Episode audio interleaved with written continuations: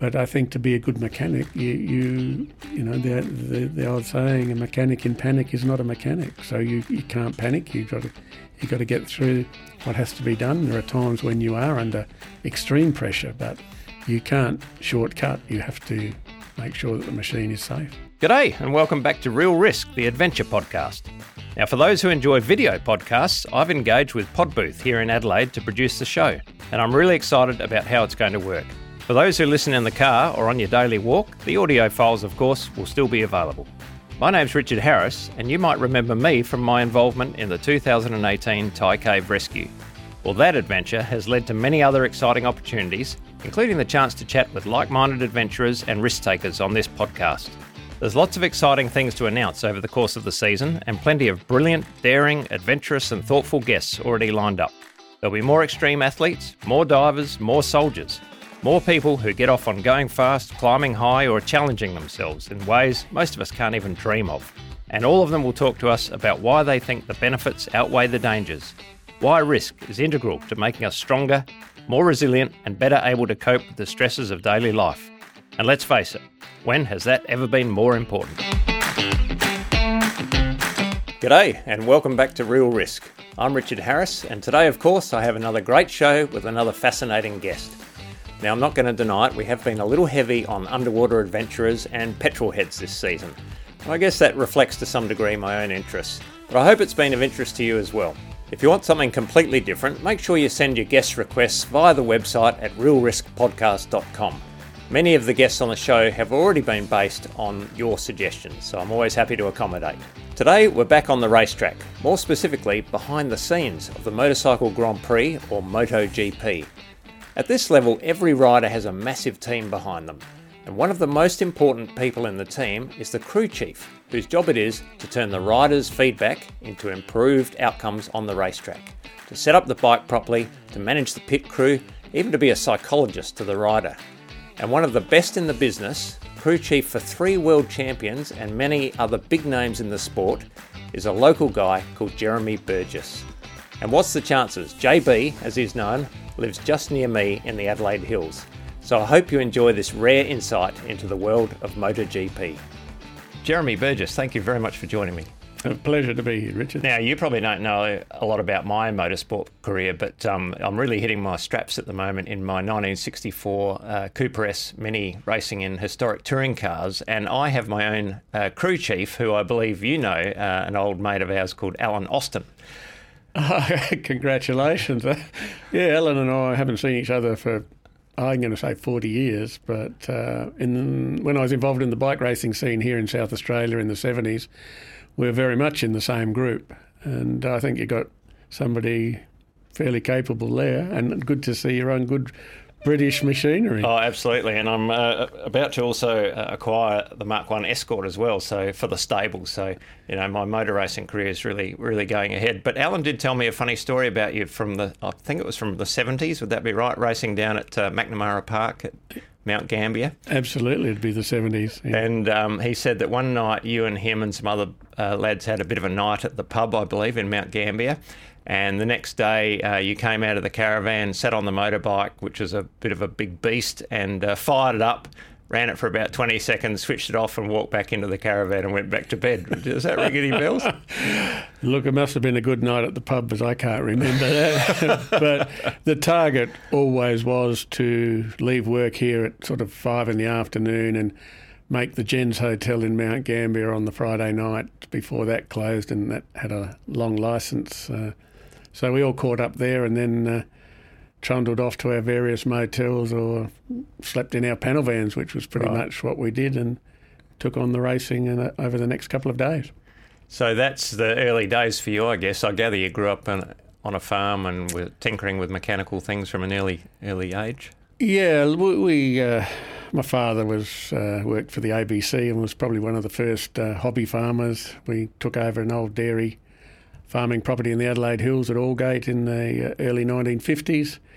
And there was machinery lying around and a drilling company up the road, so there was always plenty of stuff to tinker with. My father thought it uh, was a generational jump from my great great uncles who were David and John Shearer from Shearer Farm Machinery, who built the, the steam car back in the early 1900s. But I'm not so sure. So you I, had a- I, I just like mucking around with mechanical things, and I remember somebody saying, if you don't know how it works, you'll never be able to fix it. So that has always intrigued me. so it sounds like there's a bit of engine oil in the blood. Yeah, and if it's got an engine, I'm, I'll be looking at it for sure. I, I find engines a, a a thing of great beauty and, and understanding how they work. And uh, in the more modern times with uh, the metallurgy, the tolerances, and the, the way they've developed, you know, it'd be very hard not to be interested in them from anywhere in, in, in life, I think. Did you train as a mechanic? No, I never did. I, I uh, started driving when I was eight, and I had my first car when I was twelve. Uh, it cost me twelve pound ten, and my father allowed me to purchase it because he felt that it would be tinkered with, taken apart, and would never run again. He he didn't realise that it would be tearing up his paddocks within a very short time, and that his FC Holden Ute would be milked for petrol. Well, what sort of car was it? It was a Ford Anglia. Oh, nice. Uh, nice. Yeah, very uh, sought after little vehicle these days. Well, they, they're quite competitive at Goodwood uh, Speed Week in England, I think, the Anglias. Yes, the 105E would be. This was the early uh, boxy section, uh, one that used to come to Australia from England in, in big wooden crates and be assembled here in Australia. The, the Prefect, the Popular, and the Anglia were all of that that vein, as were the Austins, A40s, and what have you. But um, yeah, it just, you know, I guess that was the seed, mucking around with that. And uh, the motorbike thing started, of course, um, when I got a job as a as a means of transport to work because it was rather expensive to run a car. What was your first motorcycle? My first motorcycle for the road was a T500 Suzuki Cobra, which I purchased uh, second hand, a year old from Hamish Cornell, who was the son or part of the Cornell dynasty that was Cornell Suzuki back here in the, the importers of the Suzuki motorcycles in the in the, uh, 60s. So that's a pretty big ride for your first road bike. Yes, to be fair, it, it was probably not the ideal start, but it didn't didn't hurt me. Uh, um, something smaller would have probably been a little less stressful, but on the other hand, after sort of a few months, your sort of understanding of what you had. Well, you either perish or you thrive, I think, in that sort of situation. So luckily you thrived. Yes, and of course, um, you know, there was a lot of blokes around with bikes the same size with a lot more experience at the time, so I certainly knew where I stood. I, I was cautious. Yeah. And when did the racing start? What drew you to that? The racing started by just going out to Adelaide International Raceway, as was in those days, and, and watching the bike racing and the car racing, as I was a you know a bit of a petrol head. But like anything, you you, you start with a bike, you, you meet people of like mind, and, and then you sort of work in a group. Then somewhere along the line, one of the group had a friend who was a, a racer, so I remember going to Mount Gambier to watch the racing with him, and he took me along. Uh, sort of kept my interest, and I, I remember going to Virginia and watching the racing there, and the Kawasaki 750 Mach 4 had just come out, and that was a pretty uh, the fastest thing around at the time. Fourteen hundred and seventy-three dollars would buy you one, so Wow. I went and bought one, and then hooked up with some guys who were racing at the time, and, and they invited me out to the racetrack one Saturday, pay you twenty dollars, sign the indemnity, and and go out for as long as you like. And I worked out I wasn't I was quicker than some of those guys there, and they were already racing. So I thought, well, I'm not going to come last. I'll enter a race. Well, on December the 10th, 1972, I entered my first race and uh, put myself in the Adelaide hospital uh, with a skin graft to the back of my wrist. First of many. Uh, only one, fortunately. Recovered from that and came back in March of '73 and finished third in the what was then the prestigious ad- advertiser three-hour production race. So going for three hours and not knowing where you were in the race and finding out at the end of the race you'd finished third against riders from interstate and all over Australia sort of uh, made me think maybe I'm all right at this. And uh, so the enjoyment was, was there, the seed was sown, and uh, from that point on, I, I raced uh, wherever I could and whenever I could. And had it occurred to you that you could do that for a living at that stage? Oh, that would have been the dream, but that was only in the magazines. Uh, I don't think there was anybody in Australia who could really say they were professional. They got a lot of help from motorcycle importers, motorcycle dealers, men of wealth who who were keen to put good riders on their bikes, so that alleviated the cost of purchase for a lot of these guys. But most of them would have had uh, jobs through the week or did something else. But, you know, the, the Hansfords and the Willings and people like that who would then go and contest international races in, in America or in, in Asia or in Japan, they were sort of on, a, on another level. There was a grading system you had to go through from sort of C grade where you start to B grade to, to A grade. And uh, I got through to A grade. I, I raced all over Australia. But to be fair, it was probably better as a B grade rider because you could enter more races. You weren't sort of limited to the three or four A grade races for the week. You could, as a B grader, you could enter all the B grade races and would generally get accepted for the A grade races to make up the field. So your chance of making more prize money was was greater. So to be in A grade, you, you pretty much knew you were going, where you were going to finish every race. Um, and is this is this the 1970s? Yeah, this is 70, sort of 74 through to 79. Yep. And at what point did you decide you'd go to Europe to see what, what what the action over there was like? Basically, our parents, my parents had always encouraged the family to travel. They'd, they'd travelled, and, and uh, every Aussie was really doing that in those days, was going to Europe for the six weeks or whatever, and then coming back and settling down and getting on with the rest of their lives. I uh, made the decision, I think, sometime in the end of 79. I never retired from racing, I just stopped doing it. I sold my bikes because my father, in his wisdom, said when you get back, they'll be a year old, and then they're older, so they'll be two year old bike you'll be trying to sell. So I cleaned up all of that and set off for Europe with uh, another great South Australian, Greg Pretty, who had been won a lot of races and in Australia in '79. Uh, he's actually a, a, Sportsman of the Year in the South Australian Hall of Fame sportsman for that year. So Greg and I went over together with no real sort of commitments to, to work with Greg. Uh, he wanted to race in England and do some things. I got into England and uh, was staying with a, a, friend of mine who I, I knew over there, who was a mechanic for another rider who was already in Europe. And to cut a long story short, he sort of indicated they were looking for a mechanic to work at Suzuki Great Britain. And I said, put my name down with the other 500. They called me in for the interview. They knew that I'd run bikes in Australia. My bikes were good, reliable. And uh, I got the job. So suddenly I'm gone from a, a rider to a, a holiday maker to a mechanic. Had you thought that you might be able to break into the racing scene in Europe?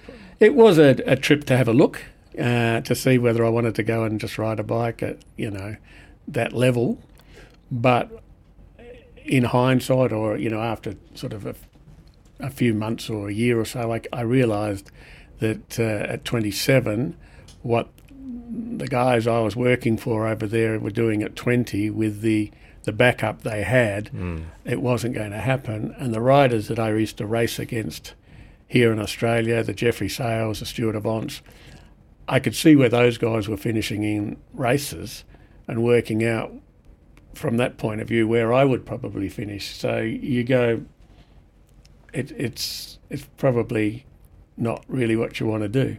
Well, that shows a bit of maturity and insight for a 27 year old to to accept that actually you're probably not, you know, it's maybe a bit late and you probably haven't quite got the talent to yeah, to, look, to make it? Yeah, I think it was probably uh, something I'd done. I mean, I, I would actually um, diversified a bit in sport in the late 70s. And, and as we are talking before, I said, you know, I took up scuba diving. Uh, I didn't ever go surfing, but, uh, you know, I was even looking at uh, hang gliding at the time as, as a pastime and, and nearly got involved in that.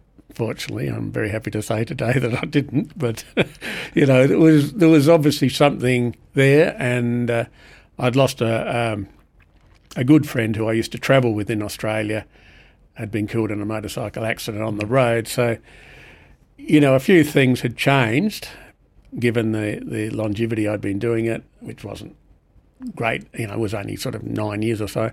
And uh, the fact that the age thing was there and there was more to life than sport. There was girlfriends at the time, and you know, so it, the the trip to Europe in uh, the beginning of 1980 just really cleared a lot of things, mm-hmm. and uh, I stayed there. We're working for Randy Mamola, an American rider uh, who was riding for Suzuki Great Britain, 1980, 81, and 82. So, uh, and working with him, winning Grand Prix, uh, breaking lap records, you you were still getting a buzz out of out of the, the success in the team, and the team was only sort of four people. Randy's a really huge name, isn't he? And um, it continues to be a, a, a, big name in the sport. He does a lot of media stuff, I think. And, yeah, but, but, he but he never really cracked it, did he? He never. He, he was a good rider, but he never made world championships or. He he finished second more times than anybody in the world championship. Yeah. There was something about Randy when the pressure really came on. Something sort of used to used to. There was like a switch where the more the pressure built up, the more he he just went off on a tangent. But you know, you talk to him today. I think he'd probably be sixty now. Mm. Uh, he achieved. He might not have achieved the ultimate goal, but he did um, win a lot of Grand Prix. He did beat people on their day. Yeah, I don't think he he has any regrets. No. Well, uh, yeah, I didn't mean to be in any way disrespectful no, no, uh, to no, Randy, but, but such a massive name in the sport. Mm. And, and, when I sort of read up his, his statistics and things, I was surprised to see that he hadn't actually been world champion, but had come so close so many times. Yes, yes. It, it's one of those stories within a story. Yeah, you know? yeah. Mm. So, was that your first experience of the, the Grand Prix circus, if you like? And what, Absolutely. And what was that like? Absolutely. It, it was very, very difficult because everything was very, very new and there was so much at stake. Uh, and and uh, there, there was sort of pure exhaustion at the end of the day. I mean, in those days, we were doing so much on the bikes. Uh, these days, it's more just fitting of parts. In those days, we were modifying bikes, we were welding, we were, we were you know, I remember in Paul Ricard in France going uh, two nights without any sleep, which just made me realise when I got the reins to control some of these race teams that you don't get your best work when you, when people are working those hours. You're better off to work less and come in earlier, get everybody home, and then come back early and, and, and have a crack from the morning rather than holding people back late at night. When you still see that in motorsport, uh, from what I observe, is that you know in the big teams like the supercars, you know if someone cracks it trashes their car in qualifying, you know, basically they're in the shed all night. Yes, putting it back together uh, for the race the they, next day. They have no choice. But no. you know, with uh, with good operation and two two machines, as we always had, there, there are options. There there are ways of doing things these days. There's more spare parts in the trucks now compared to what there were in the old days. So much has changed. It, it's um, you know it was a great 34 years to watch it evolve, but yeah the last years were better than the first years. Even the engines, I gather these days, they get pretty much delivered, sealed, and ready to pop in the bike. Is that right? From say Honda or yes, and of course there's rule changes that have come in with limitations on engines. There's only I think five engines for the season now, whereas only as far back as 2004 with the four-stroke engines, we we had 40 engines in one bike. In, in Valentino Rossi's bikes in that championship winning year. Mm. So that's 40 completely new engines. But going back to the 1980s, we're still racing two strokes. And um, it was very different then. The two stroke is easy to maintain at the circuit in a sense. But the four stroke, the work required on a four stroke engine, um, can take 12, 15, 20 hours, probably longer to build to build it up. So we had specific engine crews, uh, and this gets back to what I was saying about getting the people working in the right way. Was that uh, when I arrived at Yamaha from Honda in 2004, you would have a situation of the bikes requiring major engine work at night, and the engine would be taken out and given to the engine crew, who would then spend six, eight, nine, ten hours, whatever it was, uh, changing cam chains and what have you, and then the other mechanics would be waiting in the garage to refit it. When I arrived there, I told the guys, take the engine out, give it to the engine guys, tell them to put it on the bench, and we'll be in two hours early in the morning to put it back in rather than wait six hours. You know, it's just a case of trying to keep everybody as sharp as they can be without wearing out your best people. A lot of the work practices I I, I took on uh, are still adhered to today, and it's quite quite interesting to watch. And people don't know why they do these things because now it's just the way they've always done them. But somebody had to put them in place in the first place.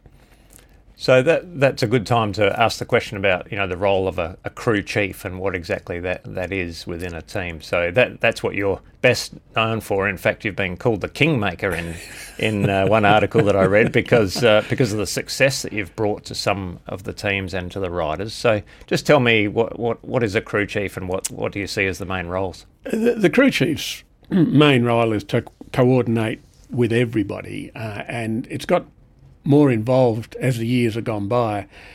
You know, if you went back 30 years, you were like the chief mechanic and you had another mechanic alongside you and you had two Grand Prix bikes and you got through the work pretty well. One was a senior mechanic, one was a guy who was probably just as good but hadn't been there as long.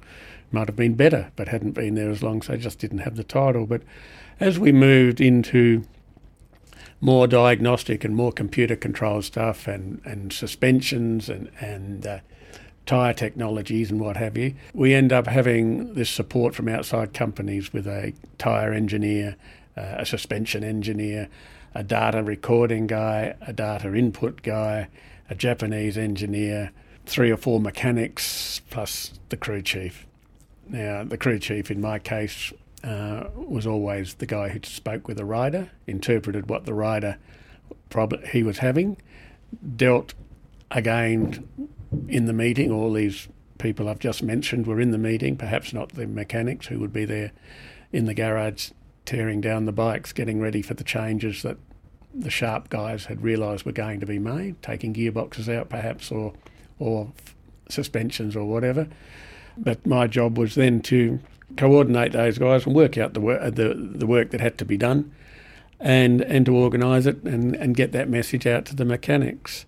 The rider would do his debrief, and then he would disappear to do what other duties he had to do, media or God knows what else, depending on how far up the hierarchy he was in terms of demand.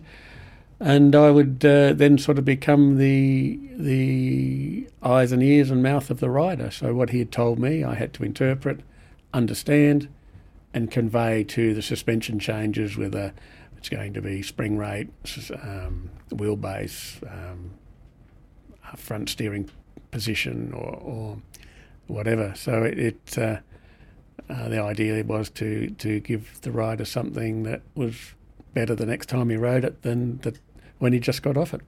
So that relationship with the rider is obviously a very uh, important one because they have to trust you with the information they're giving to you and you have to kind of read between the lines and interpret some of the stuff that they're telling you maybe. Does it absolutely. That that's exactly what it is. And the interesting thing when you go from one rider to the next what was a problem for one rider may not be a problem for the next rider.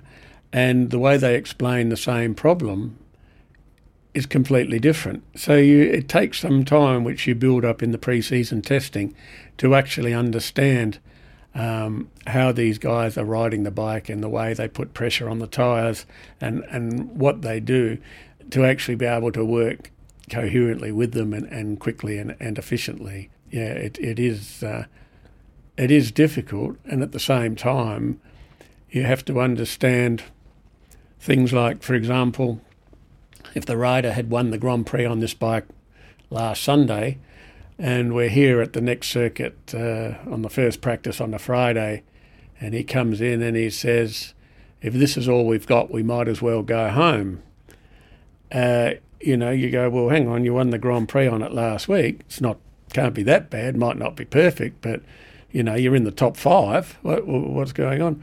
But you don't know, and you've got to be careful whether he's dropped half a million dollars on the stock market or he's had a tiff with a girlfriend.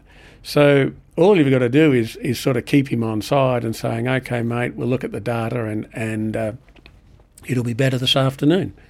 And you know, I would say ninety nine times out of hundred, it was better this this afternoon without.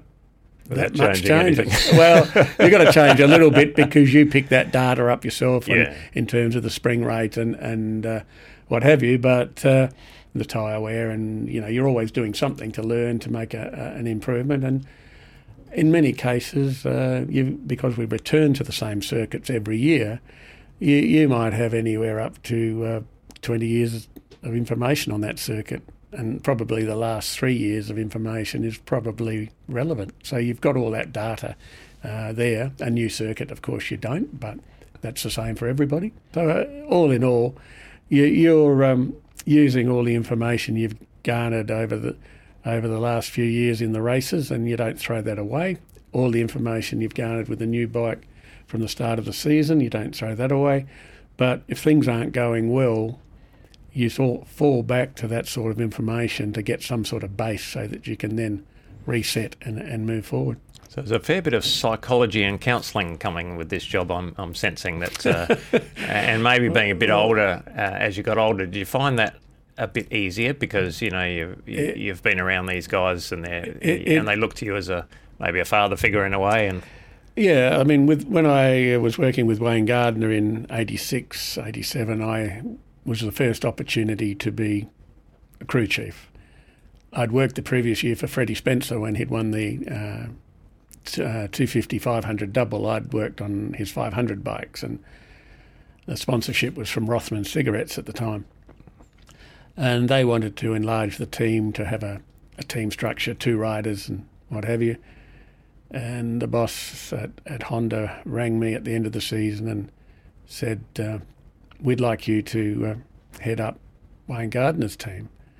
And I said, no, Look, Mr. Oguma, I'm very happy working for Freddie Spencer. I get through the work and uh, I work well with Erv Kanemoto, who was a, the, the crew chief. And he uh, said, Look, if you don't do what Honda know you can do, you're of no further use to Honda. So okay.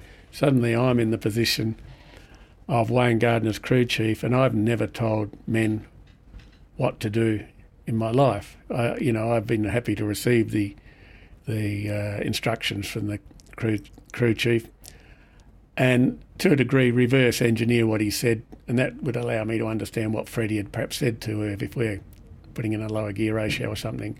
Freddie must have said, "Oh, the gear's too high," you know. But so I, I was sort of in my own mind keeping up with what was happening with the bike. But uh, they threw me and Wayne together, and Wayne probably got copped the uh, bad end of the deal because he he was a, a competent rider coming into full season factory bike Grand Prix, so it was new to him. So they threw us both in at the deep end a bit. We got off to a flying start, won the first race, but it was still difficult for me. I would never go to lunch, and the mechanics would say, "Oh no, you got to come to lunch, Toby." I said, "No, no, I got too much to do. Got too much to do." And as time went by, you you became more comfortable, uh, confident, more understanding that certain things do take care of themselves, other things don't change. There are, you stick to the routine, you you'll you'll get through it all. And uh, the following year with Wayne, we, we won the championship. So So world world championship with Wayne Gardner, then working with Mick Doohan, world championship. yeah, five five with Mick. That wasn't uh, it was good times. Uh, but yes, Honda came to me at the end of '88 and asked me um, to do the same with another Australian, Mick Doohan, that I'd done with Wayne Gardner. So, you know, I didn't really have a choice. I mean, I remember those times, even as uh, you know, I'm not, I, I wasn't certainly wasn't then a huge motorcycle racing fanatic, but those two names, and then Casey Stoner, of course, later, uh, were just massive in Australia and so good for our. Yeah, well, what's the, what's the word for our for the national morale? I mean, Oh. having guys at that level winning races, it was it must have been Uh, uh, great to be involved in that. Absolutely, and it, it made us made Australians. There was motorcyclists in Australia, of course, and there was people interested in racing. But when and there'd been many Australians who'd gone overseas in the, the 40s, 50s, 60s who didn't get the uh, the accolades they probably deserved back here. Uh, of course, times were different. We we did have world champions, uh, but. Uh, uh, in Wayne's case, when SBS started televising this young Australian doing well in 1986, then Channel 9 stealing the, the program off SBS, you started to realise the commercial value of it. Wayne winning the championship and being the first Australian to win the 500 world title, which is the premier title, was massive. And of course, out of Wayne's efforts, we end up getting a Grand Prix of our own at Phillip Island. So if you put all the pieces together, you know, Wayne Gardner, in my mind, is, uh, you know, eminent in, in getting that, that Grand Prix to Australia. And here we are, um, you know, 32 odd years later with an Australian Grand Prix still. Yeah, well, and you can And uh, behind that, you know, you had Mick Doohan come along. Casey Stoner couldn't have been anything but influenced by both of those riders who are both Australians, and he goes along and wins two world titles. So out of nothing comes something, and it's massive, you know. and you should feel rightly proud of your your role in all of that. Yeah, yeah. Yeah, I mean, it's not something I dwell on. I, uh, it was something I did. Um, yeah, it's, I was part of a team, and that was the important thing. And then along comes this bloke, Valentino Rossi, who we both watched the Misano uh, MotoGP race in Italy last night and uh, probably stayed up too late. No, there's no uh, spoiler alert here because by the time this comes to air, the um, the results will be out there, and everyone who's interested will have watched it. But it was uh, Valentino Rossi's final Italian race last night, and there was a lot of media and interest around that. And you were there at the beginning of, of that great man's uh, MotoGP career. Yes, uh, you know, uh, yeah, it was um, a long time ago now, but uh, yeah, yeah, when Mick was injured in '99, third race of the season, and uh, announced his retirement later that year, the Mick was going to run his own team, and uh, I was going to go and work with Mick, and we were going to run Valentino Rossi, but for one, reason or another, things didn't happen. I'd recruited mechanics to do what we had to do. Does that mean you stole them from other people?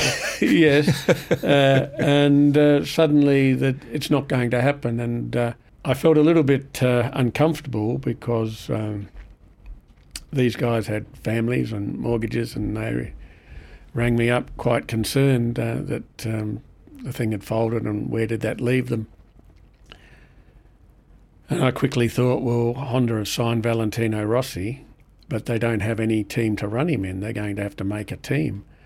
So I was given the job of making a team with these guys, you know, when we built up for Valentino in his first two years, a team separate to the factory Honda team because Alex Crivillé had won the title on the Repsol Hondas and they didn't want Valentino Rossi in the in the factory team. So we set up our own team with a factory bike in our own little workshop. And for two years, it, it was absolute heaven. We went out, we finished second the first time, first year, and won the championship in 2001, the last of the 500 championships. But uh, yeah, meeting Valentino as a young 19 year old, 20 year old kid was was great. He, uh, very quiet young man.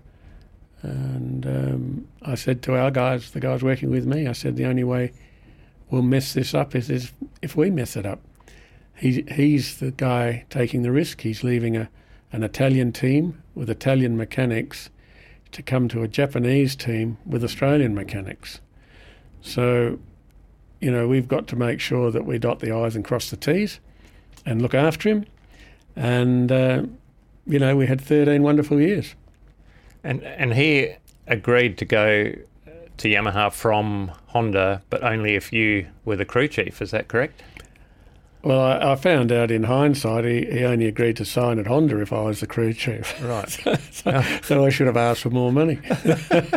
but yeah, there's a bit of that stuff you hear. I'm not sure how, No. how serious it is. I was given the brief when Valentino made it clear that he wasn't happy with things at Honda, although we'd won four world titles. I got I was given the brief by the top people at Honda Racing Corporation to keep Valentino at at Honda, and that's what I set out to do. I explained to him that you know we had the rider, we had the team, we had the bike, we'd proved that we've done it, and he said to me, Jerry, he said it's more than that. So he felt that he wasn't getting what, and I'm not talking about financial here, but he just felt that he wasn't getting what he thought was the respect from Honda. Honda's attitude was that anybody could win on their bike. And so I, I persevered for pretty much all of the year to keep Valentino at, at Honda. In the end, when he handed back his contract at Mat- the Japanese Grand Prix at Motegi to the head of, of Honda Italy, the head of Honda Italy racing department assumed it was signed. And then when he looked at it and it wasn't signed, he realised that yeah, uh, Valentino was leaving Honda. And at that point, I I don't know why I did it. I, I said, "Well, Valentino," I said, "if it'll make any difference, I'll come with you." And he and his mate Uccio were just like over the moon. There was this just sort of facial expression was like you'd never seen before. I was so happy. And I'm going, why did I say that? so I walked into the garage to where the other mechanics were and I said, I'm going to Yamaha. And Alex Briggs, who's uh, a great mechanic and a, and a great friend of mine, he said, Well, JB, if you're going, I'm coming too. I'll learn more over there with you than I will by staying here at Honda. And he would have taken my job at Honda for sure.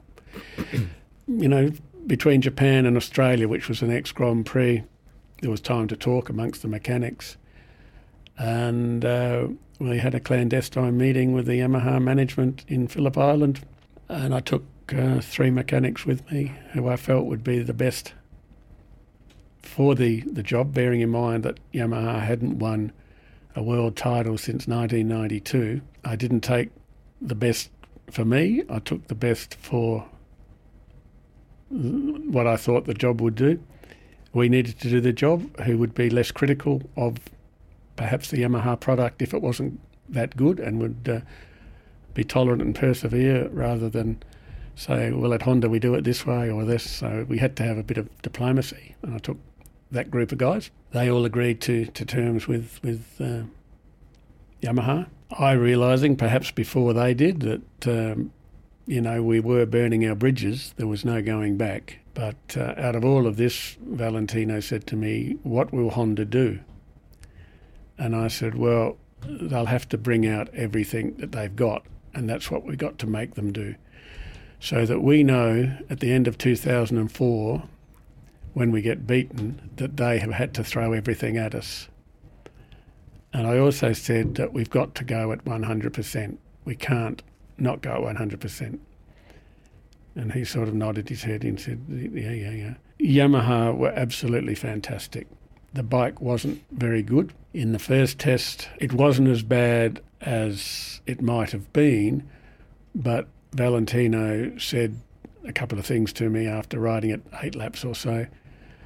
And you've got to remember that Valentino had been observing this bike for probably three quarters of 2003, so he, he knew what he was getting onto. And we, uh, he said to me, his words were, Jerry, it's not so bad. But, and that was what I got to learn from Valentino for many years, whenever he said something, there was always going to be a but. Is that his way of being polite? No, he just said, but he said, I'm locking the brake. I'm locking the front brake. And I said, oh, I said, that's good. And he looked at me with a, a blank sort of stare and he said, I could see him think. And of course, because it was the first time he'd ridden the bike, there was 20 or 30 people listening to what he was going to say. I said, That's good. And people looked at me, and I remember the Japanese engineer Atsumi, who I worked very closely with uh, for many years after that. I said, the, the Brembo brakes on this bike are the only thing that is common to the to the Honda, and we never lock the brake on the Honda. I said I said to them that the centre of gravity of the bike is too low. We need to raise the bike 20 millimetre, and we raised the bike, fixed the problem straight away. So we gained confidence within the Yamaha group very quickly, and we got rid of some of the things that they had brought on as rider aids, which were just additions on top of additions without ever taking anything away. So between there and the first race in South Africa, Yamaha, whatever they promised, they delivered. And we tested and we tested and we tested. And we finally got some decent throttle bodies and bits and pieces that we knew we could work in a decent clutch and things like that. And uh, we went to South Africa and Valentino won the first race. And this is after journalists had ridden that bike at the end of the 2003 season saying Valentino will be lucky to win a race on it. So it was so good. We led every practice session and then we had to lead the race, which was the big test. What a massive confidence boost boost for a new team, and uh, you know a great team bonding experience, Yeah. I suppose, Oh, with, with uh, that early success. It, it was, and of course the Japanese didn't get too excited because you know one swallow doesn't make a summer. Their plan was to win the championship in 2005 for the 50 years of Yamaha. Yeah. But you know we were on a roll, but we were brought down to earth very quickly at the next race when it was wet. The bike didn't work particularly well in the wet, and I knew myself that towards the end we would come up against races in the rain during the season, and every chance going to Phillip Island in October of that year that it would be wet and we may have to race for the championship. Throughout the year, we didn't have one more wet race, but we had wet practice sessions, and we were still able to work at the, the problem with the wet in that bike and that engine uh, style of engine delivery, which was able to be modified and changed for a, a better delivery in 2005. So we were learning all the year, and uh, we did end up winning the championship, which was, which was fantastic. So, looking back over this long career of sending these incredibly talented riders out on bikes that have been prepared basically under your supervision and under your responsibility, does that weigh heavily on you? You know that that feeling that this machine is really, you know, it's down to you whether it it uh, works or fails, and obviously failure in, in that context is very dangerous for the riders. Was that something that you felt from a day to day point of view? Yes, uh, you, you you're always aware, and equally so as a mechanic. You know, when everything becomes routine, the mind doesn't always remember that it's done it. You know, so you you you know you've tightened the axle nut, but because that's what you do. But the rider's on the track, and somebody says, "Did you tighten the axle nut?" Just to wind you up, and you go, "Of course I did," but there's a lot more bolts than just the axle nut. And uh, I always worked very carefully myself as a mechanic uh, around the wheels and the brakes. If a rider has the bike underneath him, if other things perhaps do go wrong, he still has some element of control, which I think is what you need. If you don't have any control, then you're in the lap of the gods, and that's that's when serious accidents happen. But I think to be a good mechanic, you you you know the the, the old saying, a mechanic in panic is not a mechanic. So you, you can't panic. You've got to you got to get through what has to be done. There are times when you are under extreme pressure, but you can't shortcut. You have to make sure that the machine is safe. Are there checklists that you use for those essential items? Not not that you'd walk back to a notepad and tick them off and say that that's done, but there's a routine as how a guy would fit a front wheel. He, you know, it wouldn't be that any different to anything else. And if you do that the same way every time, you're not going to forget anything. Uh, I had a, a very uh, firm regulation, more so than a rule, that both motorcycles were prepared the same in terms of how cabling was laid out, how how uh, I mean the ergonomics of the bike position and of levers is controlled by the rider, but where these cables and electric pieces go, bits and pieces go, and other things that uh, could go pretty much in several directions, always go in the same spot. So one guy can jump from one bike to the other to assist his, his mate, knowing exactly that everything is done the same way. You see how often these guys fall, and uh, just the uh, Misano practice number four yesterday. I was watching; they they were dropping like flies. I think there was at least six of them went off at, at high speeds, and lots of talk about cold track and wrong tyres and half the tyre not coming up to temperature and all sorts of stuff that a lot of which was probably over my head. But it's amazing how most of the time the guys stand up and you know kick the gravel in disgust and, and walk off the track. But have, have you been involved personally with many serious injuries or even fatalities in your teams?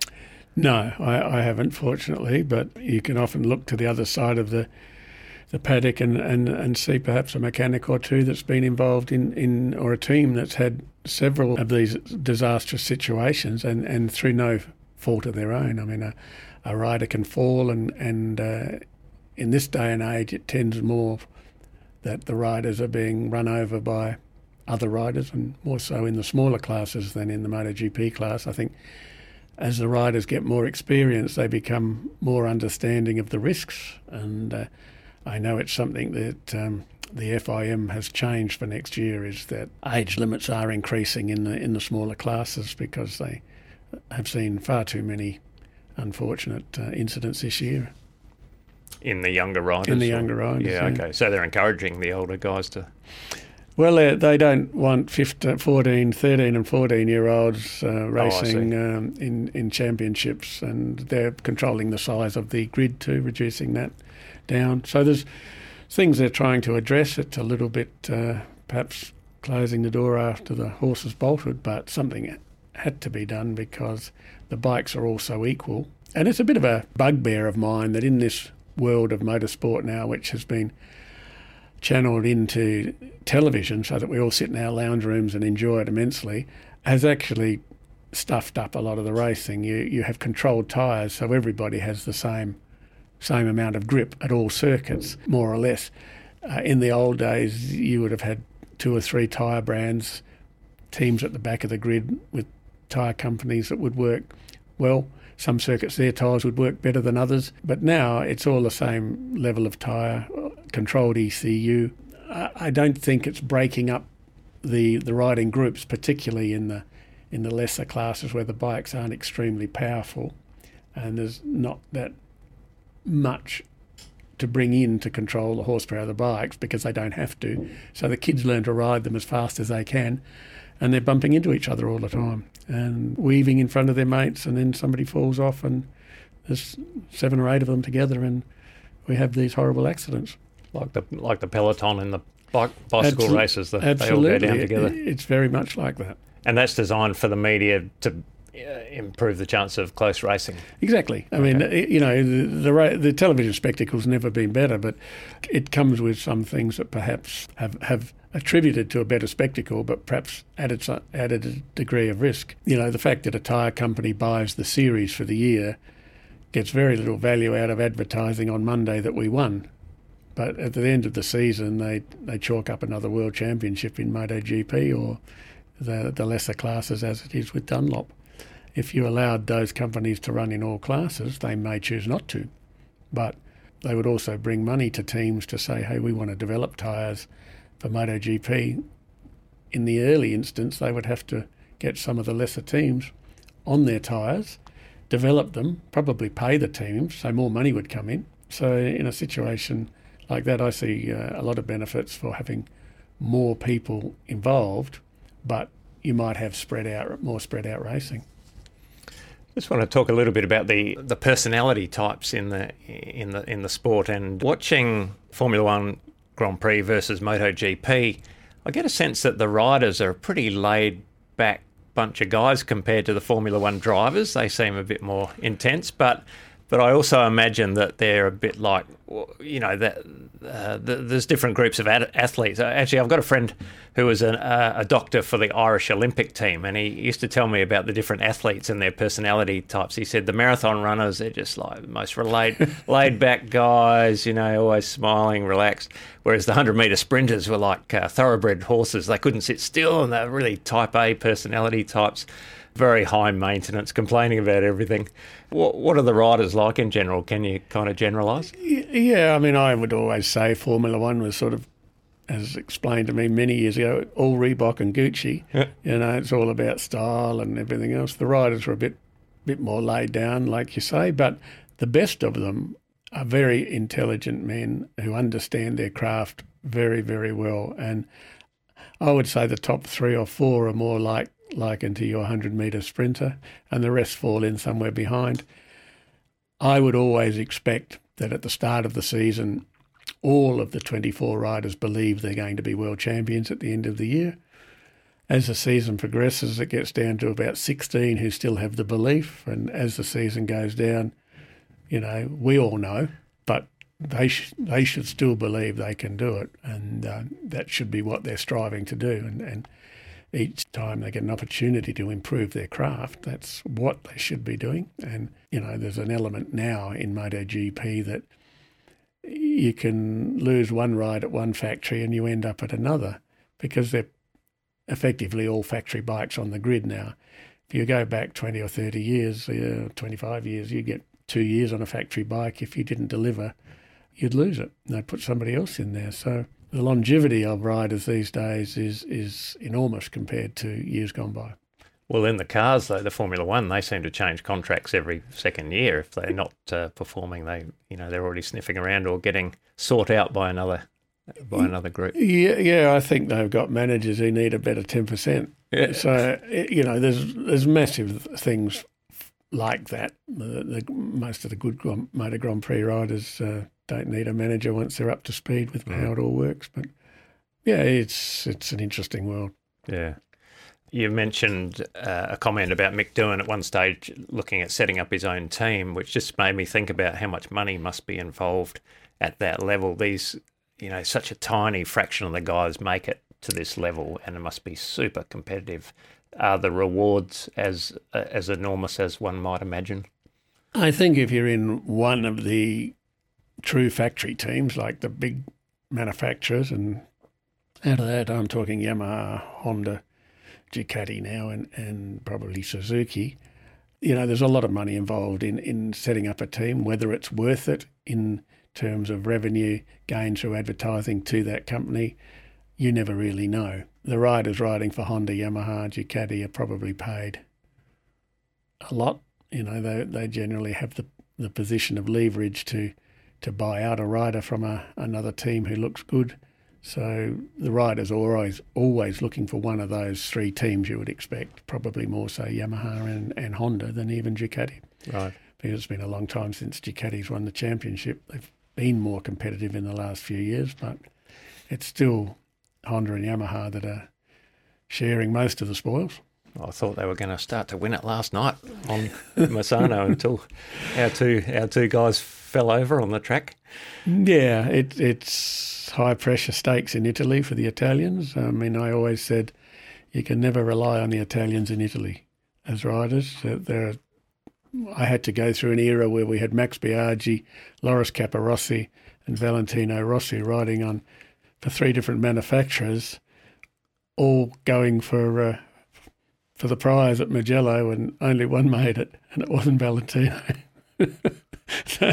you know, from that moment on, I thought, God, it, it means so much not to be third in Italy or second in Italy uh, between Italians. And I can imagine Bagnaia feeling that same pressure last night. Uh, a, to keep the championship alive, B, to get more points on uh, who had started from 15th, and the fact that they tested there regularly and he'd won the race there earlier in the season.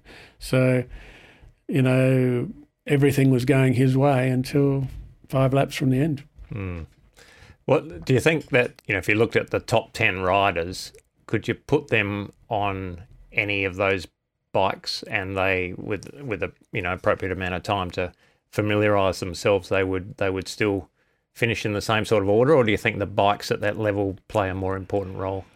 Uh, I think it's eighty percent rider and twenty percent bike, but that's Okay. probably a the figures probably aren't right. But we, we saw Valentino Rossi leaving the Hon- winning Honda in that 2003 and beating them on a on a Yamaha the next year and the year after. yeah. So no, I'd I'd have Valentino Rossi in the in his day or a Mick Doohan on a bad bike because right. they have the potential to develop it into a good bike, whereas a, a bad rider can't develop a bad bike. What year did you finish all of this stuff, Jeremy? 2013 was the year I finished working, and uh, Yamaha didn't want me to go anywhere else the following year, so they paid me another year. And uh, I was 60 years of age, so uh, I was 61 by the end of that. So I, I was ready to stop. I had been away for 34 years. It's a young man's sport. If I was to take up another rider at that point, he would have been in his 20s, which means I would have been a grandfather figure. So to to get that bond working probably wouldn't have happened. I was only ever going to be repeating myself. And, you know, to me, I'd done it. And I'd said that to Valentino. I'd said, uh, you know, I don't want to say, say, sign any more multi year contracts. And he was fine with that initially. And then I think he said, oh, well, if I'm going to change at the end of next year, I might as well change now. And okay, I went out a year early, but I wasn't unhappy about it. It was, uh, I'd read enough sporting biographies to know that you know, sportsmen change their coaches towards the end of their careers, and it gives them a bit of a spike, but really doesn't change too much. And I mm. think uh, that's been vindicated uh, with Valentino. But he had to do that. He had to do something because he hadn't done anything since uh, 2009. Do you miss it? Uh, I miss the people. I, I missed it initially, probably a little bit more in the beginning. I'd, i had arrangements in place to meet people at Grand Prix in, in America and in Europe the following year, which I, I honoured because I said I'll be there for that race. So, and um, I had some business things to tidy up in Europe, so I went back. Uh, I still watch it every night. It's going to be more difficult to watch it now without Valentino. Not, not that we've got to see him on television much at all the, the last year or so, but you know he he for me, it's very, very um, good to see him get out of this sport with his body in, in really, really good shape. That was always important to me. That, so, yeah, I mean, he's, he's had a wonderful career and he's ready. Uh, I spoke with him at length at uh, Phillip Island 2019 and he, he asked me how old I was when I had my first child and I said, oh, I was 41. And he said, "Oh, that's good." He says because my girlfriend uh, wants uh, children, and I'll be forty-one. So you know, he's already thinking about the future. Yeah, and uh, he'll be driving cars, and and he'll be on demand throughout the world for as long as he wants to be. And uh, as an ambassador for Yamaha, they'll be on him all the time, all over the world for events three or four times a year, and it'll take the pressure off the great Giacomo Agostini, who's been doing it for both Yamaha and MV the last few years. So, yeah. Very good. Well, just a final question for you. I mentioned uh, Alan Austin at the start of the of the interview because he, you know, he is my currently my crew chief, but I haven't been completely happy with his performance. Although the pay, uh, I have to admit, is pretty poor. An occasional bottle of red wine and a cup of coffee at the track. So that position may be open, JB, if uh, if you're looking for you know a bit you know back to get back into the high end of motorsport uh, down at Mallala or the Bend occasionally. So look, I won't say any more, but just keep mm. that in, keep me in mind. Well, yeah, look, I'll I'll uh, let me know and I'll come out and observe from a distance and yeah. see if I, I want to get involved. you probably don't. Uh, look, what a great treat to have a have, have a chat with someone who's got so much experience at the the highest possible end of motorsport and who has been involved in stuff behind the scenes that I suspect we've barely scratched the surface of. So one day we might just have to have a beer and hear some of the real stories. So thank you very much, uh, Jeremy. It's been a really good chat. Richard, thank you very much. It's been great. Well, that's the show for today. Thanks for joining me. If you want any more information, you can check out the podcast website at realriskpodcast.com.